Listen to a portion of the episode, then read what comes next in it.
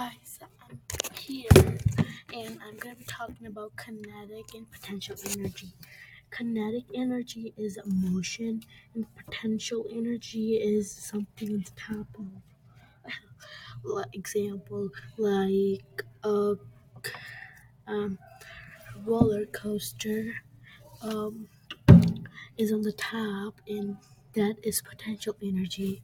When a roller coaster is on the like as it goes down, it the energy turns into kinetic. It